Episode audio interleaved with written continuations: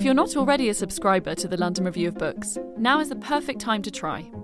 Sign up for just five pounds a month and treat yourself to some of the world's best writing from Europe's leading magazine of culture and ideas. Subscribe now while you're listening to this podcast at lrb.me forward slash now. That's lrb.me forward slash now. Welcome to the London Review Bookshop podcast. To find out about our upcoming events, visit london review bookshop dot co dot uk forward slash events. Okay, I'll kick off. Uh, thank you for coming. Uh, I should say Simon Jenkins only calls me a geographer if I write something he doesn't agree with. If I write something he agrees with, he says, the economist Danny Dorling says this, um, which which tells you something about British society.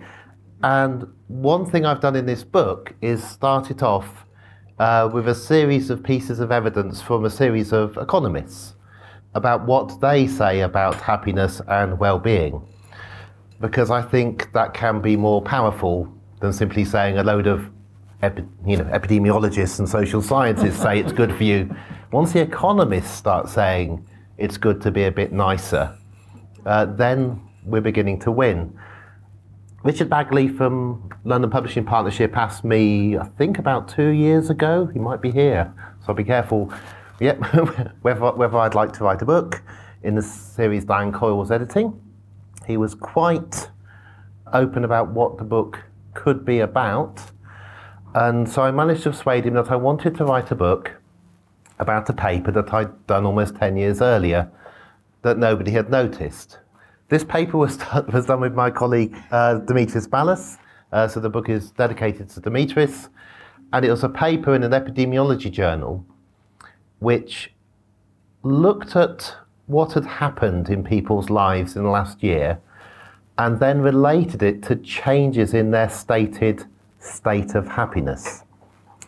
There's a survey which is done every year, which has a different name publicly, but it's called the British Household Panel Study for those who study it. And for four years in the nineteen nineties, at the end of this survey, they included an open-ended question. And the open-ended question was, what has happened of significance to you or your family in the last year? And there were four spaces. You could list up to four things. And I thought this was a really nice question because we weren't giving people a set of options and boxes to tick. We were actually asking them to say to us what had happened. Admittedly at the end of quite a long survey. So most people are fairly exhausted at the end of the survey and just want it to finish, which might influence the results. And might explain why the most common answer, almost three quarters of people when asked what is of significance has happened to you or your family in the last year. Have a think for yourselves, by the way, how you'd answer that in the last twelve months. Almost three quarters of people said nothing of significance has happened to me and my family. But luckily the surveys of so many thousands of people that we got many, many other answers. And it wasn't just that many things happened to people, but people very often mention other people that these things have occurred to that matters to them. I won't make the story too long because we will get on to a debate, but this explains where the book come, came from.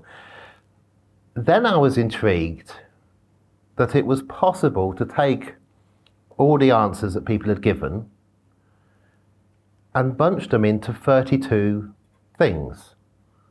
There are only thirty-two things that actually can happen to you or your family in a year. You may think they're more. These are thirty-two things that at least happen to a half a percent of the population. If it's too unique, I'm afraid we can't study it. The least significant of the thirty-two things that can happen to you is you pass your driving test. But that happens to enough people for it to actually figure. That question was asked at the end of this survey four years in a row. Halfway through the survey, people were asked another question. And the other question was, and it's a very British English worded question, all things considered, all things considered, are you reasonably happy? Or unreasonably or, happy? Well, or more than reasonably happy, or less than reasonably happy. So there were just three options, three options to tick. And then what Demetris and I did, and these were very different parts of the survey, so um, nobody would have thought at the end, would have remembered the question in the middle. We tried to predict whether you could work out whether what happens to you in a year, when you're allowed to describe it, influences your state of happiness. And what we found is that we could get quite a good model. On average, people are slightly more than reasonably happy because we're optimistic. So taking everything else into account, people are actually slightly more likely to say that they're a bit happier, happier than they think they ought to be. Uh, human beings, many, many surveys find that they're optimistic. The people to whom nothing has happened to in a year, though, are a bit less happy than average. Of the thirty-two things that can happen to you, the thing most likely to be correlated with you being more happy is you start a new relationship. And the thing most likely to make you unhappy is ending a relationship. And that's interesting because presumably, you know, at least one person is a bit happy about ending a relationship. um, But it comes out. And it's all about relationships. So after after the starting a relationship with somebody new, the next set of things that mo- make you most happy are births. And if you actually put all the births together, so this isn't I've become a parent, I've become a grandparent, somebody in my family has become a parent. If you put them all together, they're actually more important than starting a relationship on your own. Uh, I had never realised how important people felt uh, births to be. This isn't having children. Having children and being a parent isn't associated with, with greater happiness. Um, it, it, and if we look at educational events, if a parent mentions an educational event, it tends to be associated with greater unhappiness. Um, so it is, my child has been expelled, truanted, failed in the exam. But for young people, it tends to be associated with greater happiness. But anyway, the births are the second most important thing. Women are three times more likely to mention having given birth than men are to mention having become a father. Grandparents are even more likely, very important to grandparents. And on the flip side, the second most important thing associated with being less happy is deaths. And if you put all the different deaths that can occur together, they actually outweigh the ending of a relationship. The most common deaths are the deaths of our parents, but they have an effect on us. The deaths which are particularly sad are the deaths of grandchildren, and they have a terrible effect on, on grandparents. And I, I can go on and on about this. Jobs matter. Gaining a job, getting promotion makes you happier, but not as much as losing a job or getting demotion makes you upset. So the less precarity we have, the better. Holidays are actually pretty neutral. Um, and if you begin to think about it, we tend to have a high expectation of holidays. But after the event, particularly family holidays, are, are not associated with, with net greater happiness. Other forms of leisure where you've had more choice yourself what to do are. So that's all in the book, and that's, that's how, how the book began. I then used the order of these things to go through what might a better politics involve. And if deaths and health-related events are so important to us, uh, and they do appear to be, and just think about it, it's easier, the older you are in the audience, it's easier to understand. But getting through another year without something else going wrong, if it matters so much to us, why do we spend less per head on our health service than almost anywhere else in Europe apart from Greece, and only Greece after the financial crash? Why do we spend half as much than they spend in Switzerland? Why do we spend forty-six percent less than they spend in Germany? Why do we spend less than they spend in France, if this is so important to us? Why are we happy to accept six thousand children dying a year in this country, the highest rate of deaths of children anywhere I can find apart from Romania? Could it be that we don't think deaths and illness are that important? A bit of a stiff upper lip. You know, it's, we don't want to waste too much money on health. We've got production to do in a Britain to make great again. Um, maybe those in charge of us don't understand what matters most to people. And I was shocked that th- that this came out so high. I was surprised that people do not, and O N S have shown this in the survey last year, of the Assets and Wealth Survey connected to happiness, having a large amount of equity or a large pension isn't associated with greater well-being. Having a small amount of savings is, because it allows you uh, to do things. We can look at the most common causes of death. For twenty-three causes of death for children, we have higher rates of death than for all those twenty-three causes in Sweden. This ranges from road traffic accidents to people being born with congenital malformations, and then we can say we have a problem with our society as a whole. But there are numerous things we can do. We can slow traffic down to the level that's normal in European cities, which is thirty kilometres an hour. That's eighteen and a half miles an hour. We could introduce speeding fines of the kinds they have in Switzerland or in Finland or in Germany. One of our footballers was fined, I think, half a million euros for driving under the influence of drugs. He didn't even hit anybody. But in Germany, he was fined half a million euros and paid it. We don't even conceive of speeding fines as proportional to income. Why don't we even think of doing that if these things really matter? And to speed through these things, when you look at work, why do we think it's good to have society with a high amount of precarious employment, with a labour market in which the young in London are going from job to job to job to job? Do we think it makes them happier? Do we think it somehow creates a more productive country when our rates of productivity are twenty percent less than they have, they are in France? And I may, I na- may naively think that a great deal of this is simply caused by people not realising what most people want. And my worry is that the analysis was about a cross-section of British society. And perhaps what Demetris and I should have done is taken out the subset of people from the B H P S who are in some position of power and seen what makes them happy. And maybe for that group, getting a lot of money makes them happy. Maybe for that group, the deaths of relatives are less upsetting. Maybe that can explain why you have a Secretary of State for Health who thinks it's okay to do what our Secretary of State for Health is doing. And we didn't do that. But I, I do wonder whether some of our politics is caused by a disconnect between people at the top and what they believe and what most people express in, in their, their lives. And the last one I'll talk about, I can go on and on, is relationships. Relationships clearly matter. We have one of the highest divorce rates uh, in the rich world. So what makes it easier to sustain relationships and harder to sustain them? Now, you want to end relationships when it's a bad relationship. But does it make it easy to sustain relationships if you organise your society where you have long commutes to get to work in London and you arrive back at eight or nine or ten o'clock at night? Does it sustain relationships to have high rates of debt in the country, much higher than is normal in the rest of Europe? I have endless European comparisons. You can play a kind of Trivial Pursuits game of which country in Europe is better than us at this, or this, or this, or this.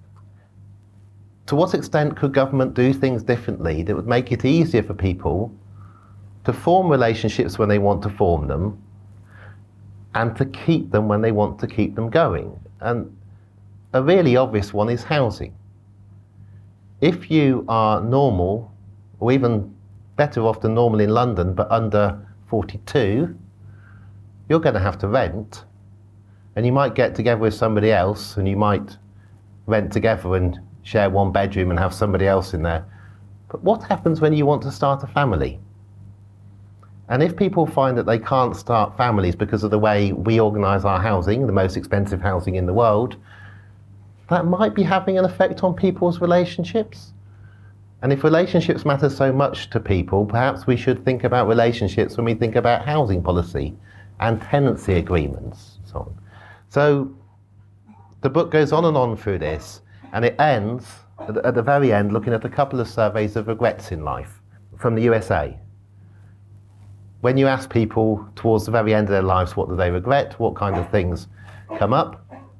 And one of the things, remember this is the U S A, people regret having got into so much debt to pay for their education. Right? That should be a warning to us about what we're currently doing. Uh, they regret not starting a relationship with the person they wish they'd always done, or starting a relationship with the person they wish they hadn't, and then, then it's too late. They regret not saying goodbye to people in the right way before they died. And they also regret worrying too much about things which, in hindsight, they shouldn't have worried about as much.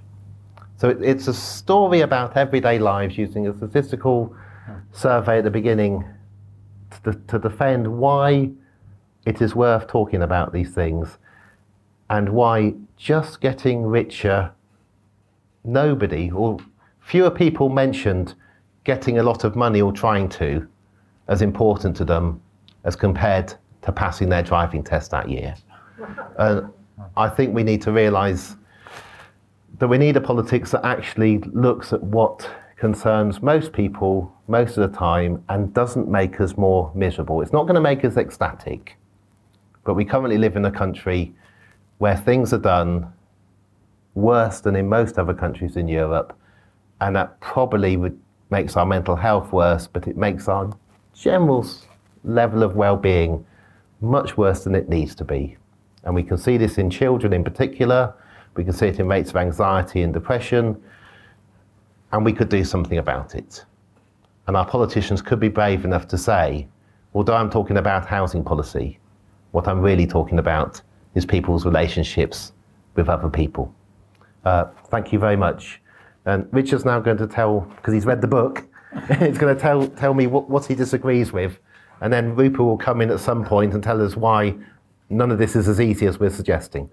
So. Right. Well, it takes me a very long time to, it takes me a very long time to read a book. So uh, before agreeing to this, uh, Danny uh, said he'd just send me a twenty-page summary. But I, I have managed to read the whole thing and, and, and enjoyed it. Uh, Danny, I wonder how much, and it seems to me this is part of an argument that you could think was absolutely at the centre of politics from many point, people's point of view about the nature of the good life and happiness. And, and perhaps on the right, um, many people still thinking it's about G N P per capita, it's about uh, higher levels of income, um, higher levels of material consumption, whereas environmentalists, people thinking about the kind of society we need to move towards, thinking about the evidence that th- those forms of happiness uh, or life satisfaction maybe have come to an end where we can get to through higher material standards, and we have to now think about other ways of improving the real quality of our lives. I wonder whether you see that as absolutely central to political conflict, if you like. Yeah, I, I don't I don't think politicians are, are being that Machiavellian. I do think they have very different beliefs. Quite a lot of economists early on in this, um, I should say the econ- economics of happiness has changed dramatically in, in the last ten years. Quite a few early on produced models that said income is terribly, terribly important. And it can appear to be terribly important if you don't put everything else in, because people with higher incomes are able to get a house with a mortgage, so they're not being kicked out and so on. Once you confine yourself to just what people say is important, then becoming wealthier isn't associated with happiness. And, and if it was, you know, this is one of the wealthiest parts of the U K, so we should measure ecstatic levels of happiness in the middle of London.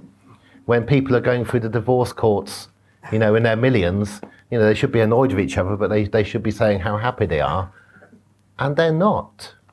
But one way of looking at, you can look at surveys of happiness and you can just put a couple of things in and say that getting richer will make you happier.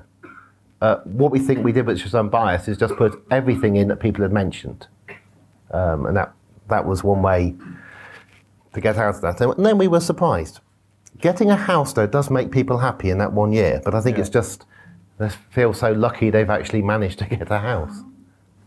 I think it's, a, I, I find it a, an enjoyed really uh, seeing a quite new method being used to get an angle on happiness, and reassured in a way that it it produced results that were fairly consistent with some of the economists working on happiness, including particularly Andrew Oswald, uh, emphasizing the importance of social relationships. But I wonder what what it leaves out. And if you're asked about important events that have happened to you in the last year, you probably don't say, well, I just went on quarrelling with my partner in the same way as I have done every week for the last ten years. Uh, there are a lot of things that are major influences on happiness which perhaps you wouldn't put down as an event. Yeah. We we we could have done it more sophisticatedly, um, perhaps. I, I suspect in that group of people who said nothing happened to me at all, part of nothing happens at all is the same old quarrels, nothing interesting happened, we didn't go out again for another year. You know, so somewhere trapped in these answers is are those kinds of things. I mean, interestingly, we're sp- splitting up. Splitting up at least three quarters of the time is instigated in heterosexual couples by the woman, not by men. There's only been one year in which men instigated more divorces in Britain, and that was nineteen forty-six, when they came home and discovered what had been going on. Um, And, and it, it's interesting to look at that. We also look, particularly Americans, uh, look at gay couples uh, to take out the effects of being male or female to try to work out, you know, is it the more economically powerful of the partner who splits up, uh, and so on. There's so much more you can include. One problem with this is that people often worry that when you're studying happiness, you're trying to elevate the level of happiness of a population up to a very high level, as if constantly feeling happy is a good thing. I'm much more interested in the avoidance of misery than, than actually trying to, and I think it's much easier for politicians to do things that would reduce miserable states, particularly the very worst of miserable states, and the long-term repercussions. You know, the long-term repercussions of a child unnecessarily dying for decades later are enormous for the lives of the people around them. But you can't really, if you title the book How Government Can Make Us Less Miserable, I don't think we could try and encourage as many as you to be interested in it, then how, how can it make you happier? There's also a problem of happiness that if you ask the superficial happiness question, you know, on the scale to one to ten, how happy are you? Can I just check, who's a seven today? Just, anyway, most people say seven. You... You get the highest rates in America where people are taught to say they're happy, and you get lower rates in France and, and Japan. Of course, the logical thing to say on how happy are you from the scale to one to ten is five, not seven. Seven is showing you our ability to overestimate our levels of happiness and the fact we're not very numerate on a, on a, on a level. But also for general well-being, you know, life is not about always being happy. Uh, you wouldn't know if you were happy if you weren't average a lot of the time. But I've never seen a good defense for misery and for sadness being a good thing, being good for the soul, that kind. I've heard people say it. I've never found it very convincing to, to, that there is a good reason why people shouldn't feel too well off. I often think that people don't know really what the causes of their happiness and unhappiness are. And when I think about these things, the way I try and convince people that something is important isn't through evidence of what people say and know. And if I'm trying to convince people of the importance of social relationships, I go into biology and I say, you know, wounds heal faster and you're more resistant to infection and, and things like that. That social relationships are highly protective of health. And so there, there are very different sources of evidence. I think what's, in a way, what's interesting is how they do coincide. They tell the same story. But I wonder... And it, it seems to me what your book is trying to do is set out, uh, if you like, a, a policy shopping list for uh, a Corbyn Labour Party. Is that is that how you'd see it? Uh, it? It was kind of in the back of my mind. But but no, no le- less radical than that, because it, it would be very sensible for some Conservatives to do look at some of these things because they're vote winners. You know, if if some Conservative ministers came out and said, we think it's really important that people don't get miserable, that they don't have this degree of anxiety in their lives, that we want fewer children to die on the roads and so on, and we want to do a few things to make it a bit better, they'd sound much more reasonable. I'm surprised politicians on the right don't attempt to sort of circumnavigate around Labour and at least pretend to care more, even if they don't actually care. You know, why don't their spin doctors, instead of telling them to throw a dead cat on the table, tell them, look, you know, make out that you are actually really worried about the fact that our health service is spending half as much as the rest of Europe.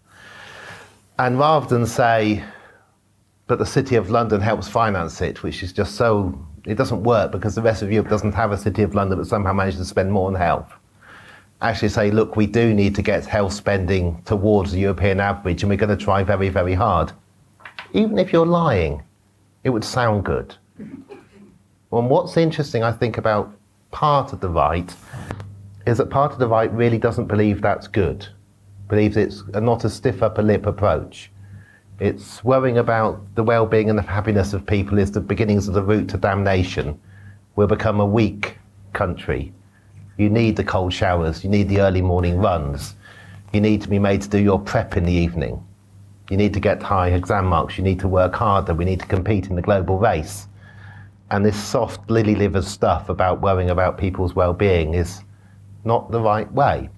And I think you can begin to look at these and say, it's not your fault you believe that. You grew up in a country which had a particular empire mentality, which could only produce people who could go out and be colonial officers if we dehumanise them enough to be able to send them out and behave in that way. But that time has come to an end. We no longer have an empire. We no longer need quite so brutal and uncaring a set of men, and it's particularly men who have those attitudes. Uh, so I, th- I think this is, this is useful more widely. But the right could argue that actually more important than any of the things you're discussing is simply maintaining an economic system that works. If we went into very major recession, huge unemployment, uh, the economy was no longer uh, competitive, oh.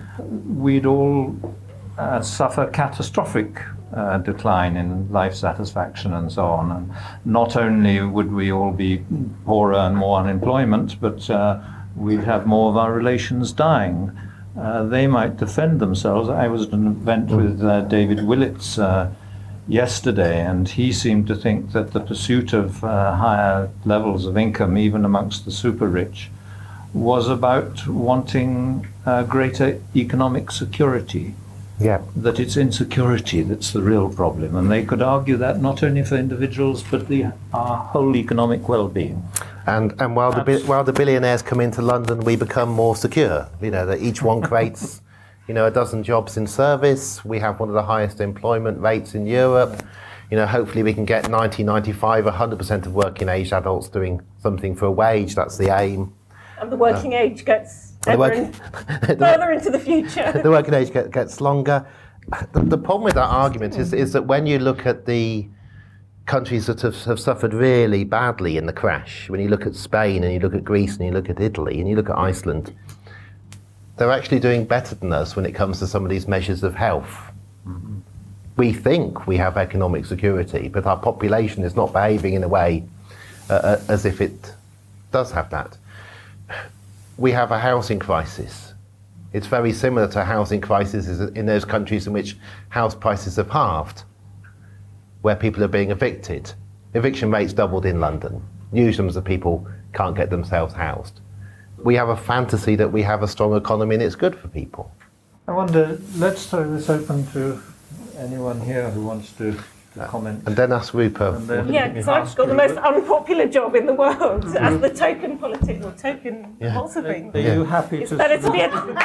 Yeah. Better to be a token than be unemployed, I mean. And tell us what vote you've just missed. Oh, gosh, it was a finance bill. Ugh. Yeah, um, hopefully nobody will notice. Yeah. Are you happy, Rupert, but, to sort of round up at the end? So, yeah, I mean, I like the cover particularly because it reminds me of the E generation. And apparently both Cameron and um, George Osborne came from the ecstasy-guzzling...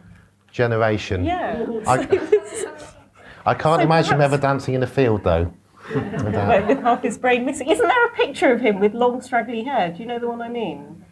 Yeah. There is one circulating that's allegedly him in a field in somewhere. there, there are many rumours about pictures of him. Yeah. Yeah. But let's, let's have some comments. Yes. You, you began by uh, asking the question, the population as a whole seems to desire happiness, and you defined what happiness was.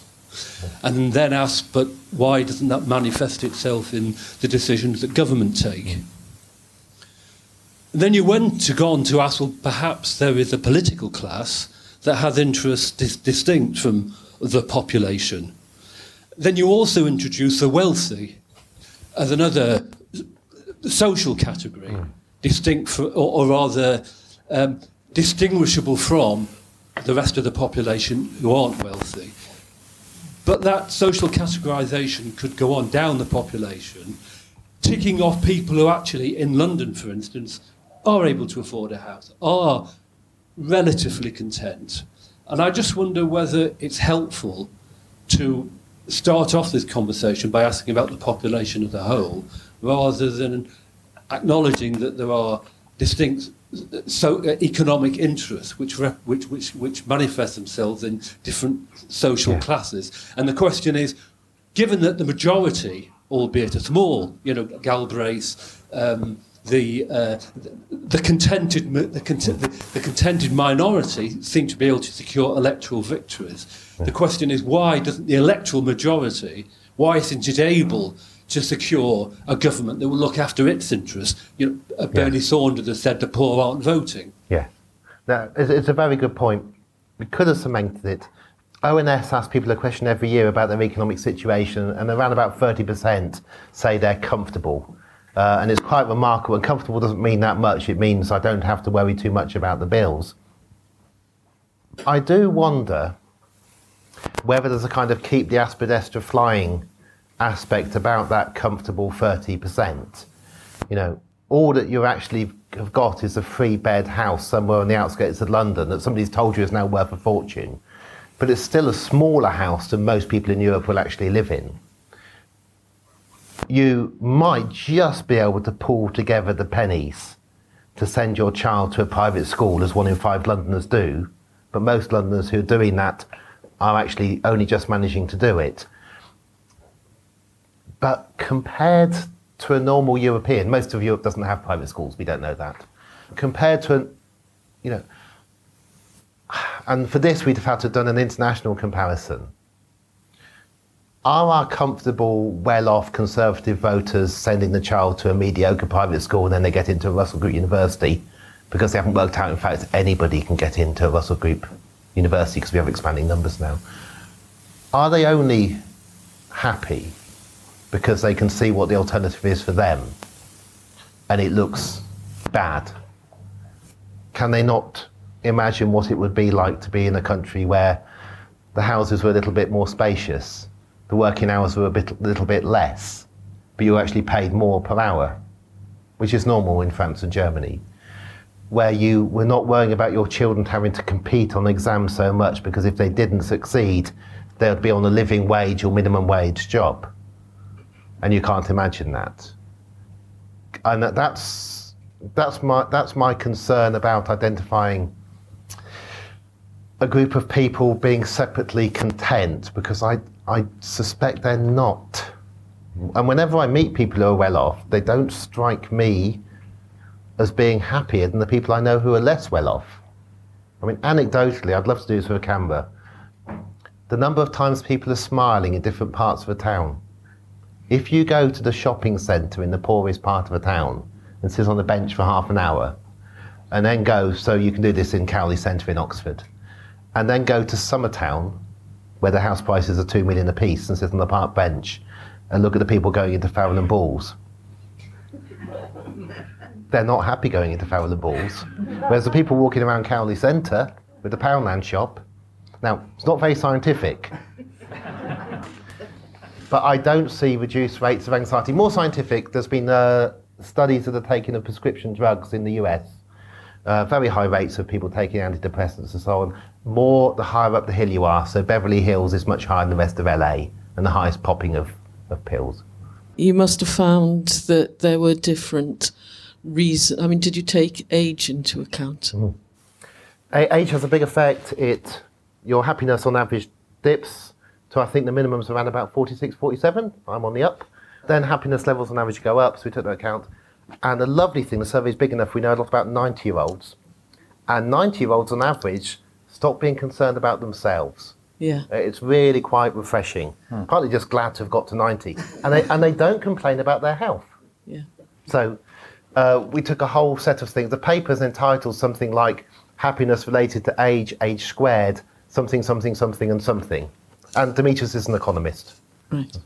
Uh, the other thing is, you're a professor at Oxford. Yeah. The majority of your students are going to be this complacent, public school, educated yeah. elite. How do they take I your findings? Noticed I noticed that. uh, the, the narrow majority of my students... Yeah, the, the narrow majority of my That's students uh, went to state schools. It's it's it's fifty-five percent uh, plus state schools. If you want to see uh, public school dominated university, go and look at Exeter or Durham and others. But of course, we are selective. What's really interesting about the Oxford cohort now is that this is the first cohort of students from Oxford ever who don't have a guaranteed future, because there are so few opportunities now to do well in life. Only the one percent are seeing their incomes rise. Oxford and Cambridge produce one percent of all children, but of course they don't dominate the one percent. So a large number of our graduates are not going to do well, and this is the first time it's ever happened to Oxford and Cambridge, and they're beginning to recognise it. I have, a, I have a question later, but I am still forming it in my head. I wanted to hear from you specifically, yeah, okay. just because um, I don't know your name and I don't know... Yeah, all right, my name is Rupert Huck, and since uh, May of last year I can add the letters M P on the end of that. I'm still partly pinching myself, but I managed to get elected as Member of Parliament for Ealing Central and Acton, which is my home seat where I grew up, so it's an enormous privilege to represent your teachers, people like this. this uh, when I was door knocking for eighteen months, you never knew who you'd get. Sometimes it was my parents' friends from the sixties who helped civilise them into the ways of Ealing when they came to this country. Sometimes it was my own school teachers from the eighties. Sometimes it was people from my own school run. And so I'm kind of a academic trapped in a politician's body or something, because until May the fifth of last year, I was, well, actually, I guess I started off in an elitist place. I was an undergraduate at Cambridge University a long time ago, but I taught then Russell Group University of Manchester. I ended up at Kingston University. So one of these uh, widening participation type of places. I my main I was a sociologist, and my main specialism was, uh, well, I started off doing youth culture, but then I felt slightly fraudulent researching the E generation went with so much grey hair as I have. So I kind of turned into sociology of suburbia, because as I see it, there's loads and loads of urban sociology about urban malaise and people jumping off tower blocks or whatever it is, but not many people look at suburbs. And on some estimates, eighty percent of us live in suburbs now, but they're kind of the, I don't know, they're seen as a bit naff and twitching the net curtains and all that kind of thing. And you mentioned uh, keep the aspidistras flying. Mm. The one I used to always quote was Coming Up for Air, another George Orwell novel. Do you know that one at all, anyone? So it's a character called George Bowling, first-person narration, and he talks about how he's living in his suburban street, which is a line of semi-detached torture chambers all in a row. So, I mean, it links with a lot of these things that are people being deluded, that they're in this false consciousness of being happy. I think he says at another stage, uh, another page of that book, that nine out of ten people in this street think they own their homes. They don't. The building society does. And um, but I mean, even to live in a scuzzy suburban house is now becoming unobtainable. So as an M P, I do weekly surgery every Friday. I think other M Ps do it fortnightly or monthly, but with a majority my size. And I kind of think that's what I'm here for. So just as at Kingston University, I had zero career progression. So far, I have had zero career progression in Parliament. But I do a lot of surgeries, and the most prominent thing that comes through the door, in the inbox, in the postbag, for people who write in the old-fashioned way, is housing.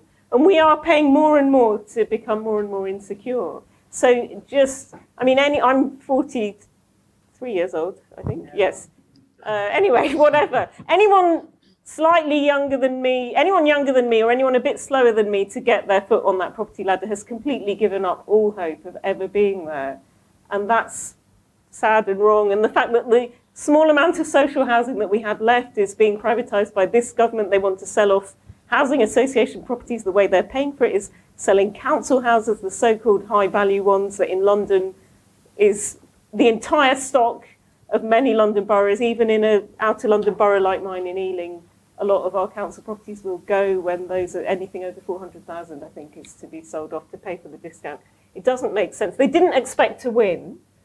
And even that lot have told me, you know, I've said, oh, I didn't expect to necessarily be here and uh, in opposition. Yeah, that's it. Because for eighteen months as a candidate, I was saying to people, you know, vote for me. And if I'm there, that means we can sort it. Because uh, I was meant to be the trigger seat that when Ealing Central and Acton is won, Ed Miliband is P M. And it didn't quite work out like that. And if I had a pound for every text I had on the night that said a ray of light on a bleak night, I'd have a lot of little round ones by now. But uh, so I'm sort of lowest of the low, opposition, backbencher, unambitious or whatever. But I've carried on doing the academic stuff. So Danny does engage with politicians. I've met him more times in the House of Commons than I have on the academic circuit. And we were both doing the same job, kind of in the same field for many years before that. I mean, I think all of these things are a shifting target. So remember, up until the crash of oh eight, the Conservatives were going to stick to Labour's spending plans. And that's one thing that we on the left accused New Labour of being timid, when up to ninety-seven they were saying we will stick to the Conservative spending plans, which they did in the beginning. And then they adopted all these weird ideas like P F I and P P P and all these contracts that our grandchildren will be paying into the grave with no break clause. Even I think the potted plants in Portcullis House in the House of Commons are on some crazy handcuffs contract. So, I mean, they do flip and they do shift. I mean, I've seen this. The budget that we had recently, the budget gets debated over four days. From day one to day three, it had entirely changed because there'd been the weekend when they had the wobbly, when Ian Duncan Smith suddenly discovered a conscience and resigned. So, I mean, they are pretty shambolic. So I don't know if they're even, it's such a big master plan. I think the thing about the selling off of the Housing Association stock, they never thought they'd have to enact it. I think at the end, because that came out within the election campaign, I think someone probably said, bring us something big. Cameron probably said, bring me a big idea. There's no big idea. So they invented this thing. They never thought it through. It's a disaster. The other thing that I get a lot of is immigration. It depends where, because my seat is so varied. So, I mean, um, the South Acton estate, you've probably seen on the opening titles of Only Fools and Horses, the tower blocks in that were not Peckham, they were in South Acton. So it's got bits that look like that, but then Ealing Common, Ealing Broadway Ward, lush, lush detached suburbia. Even within suburbia, there are many suburbias kind of thing. So where I live is a small Edwardian house. But even the, the, people, the third bedroom, very small box room sort of thing, but even the people who live in those kind of streets can't afford to move out, so they all do their lofts. And on house particulars in South Ealing, it says unconverted loft, because that's a good thing. You don't have someone else's jerry-built one. You can make it in your own way, kind of thing. So all these people, I feel, are kind of trapped. So suburbia was meant to be this combination between the lush rural idyll and, you know, easy journey into the city, for me, quick Piccadilly line. So, so in, and now it's become a bit of a pressure cooker of pressurised people, dual earner income to keep that mortgage going. But but, but, but could could, yeah. could Labour worry about these wider things? Yeah. Or is Labour likely just to say, we're not as nasty as this lot and, we've, and we know we're going to do a few nice things? Is, is it possible that there'll be a change of leadership? Well, there's been a change in leadership. A, cha- a, cha- a change. I'm not allowed to say that. No tweeting. A, a, cha- a change in the heart of the party. From Gordon Brown was committed to two percent G D P growth, which was a commitment to widening global inequality. You know, it, is it possible for the party to to stop thinking that G D P growth and maximising employment is the key thing, and actually worry about the kind of things that people worry about who are on the left in France and Germany and Scandinavia and Denmark? I mean, I think the new leadership is probably more open to that. It's probably the apogee of when that might happen. And I think John McDonnell is having a lot of economic seminars with people like Anne Pettifor and I can't remember who else, that are sort of eminent. There you go. So, Joseph Stiglitz. Stiglitz, yeah. People like that, Joseph Stiglitz, the American. So, I mean, there is... But the thing is, he's there's a tension between the whipping system. I mean, again, if we really had the new politics, would I have had to be lobby fodder, trooping through a line and being ticked off tonight? As I say, I went to the first vote at seven, and the second one I bumped off, yeah. So I may be in trouble. But anyway, so, I mean, I think it's a heart and head thing, saying two different things. A lot of things come down to values, actually losing values. So, for instance... Um, I met someone the other day whose work is the antithesis of my PhD research, in that she is employed in assessing exactly what one needs for a workplace, how much light you, window you need, whether you see something outside it, whether it's dark, et cetera, et cetera. It's like, well, hang on a minute. We've lost our values, surely, that this, we have to pay somebody and it's going to be part of standards.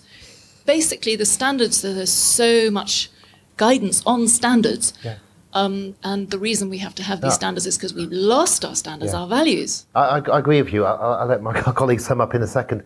What we do differently in this book to what Andrew Oswald did ten, fifteen years ago, he produced a price on happiness that said a marriage is worth seventy thousand pounds and so on.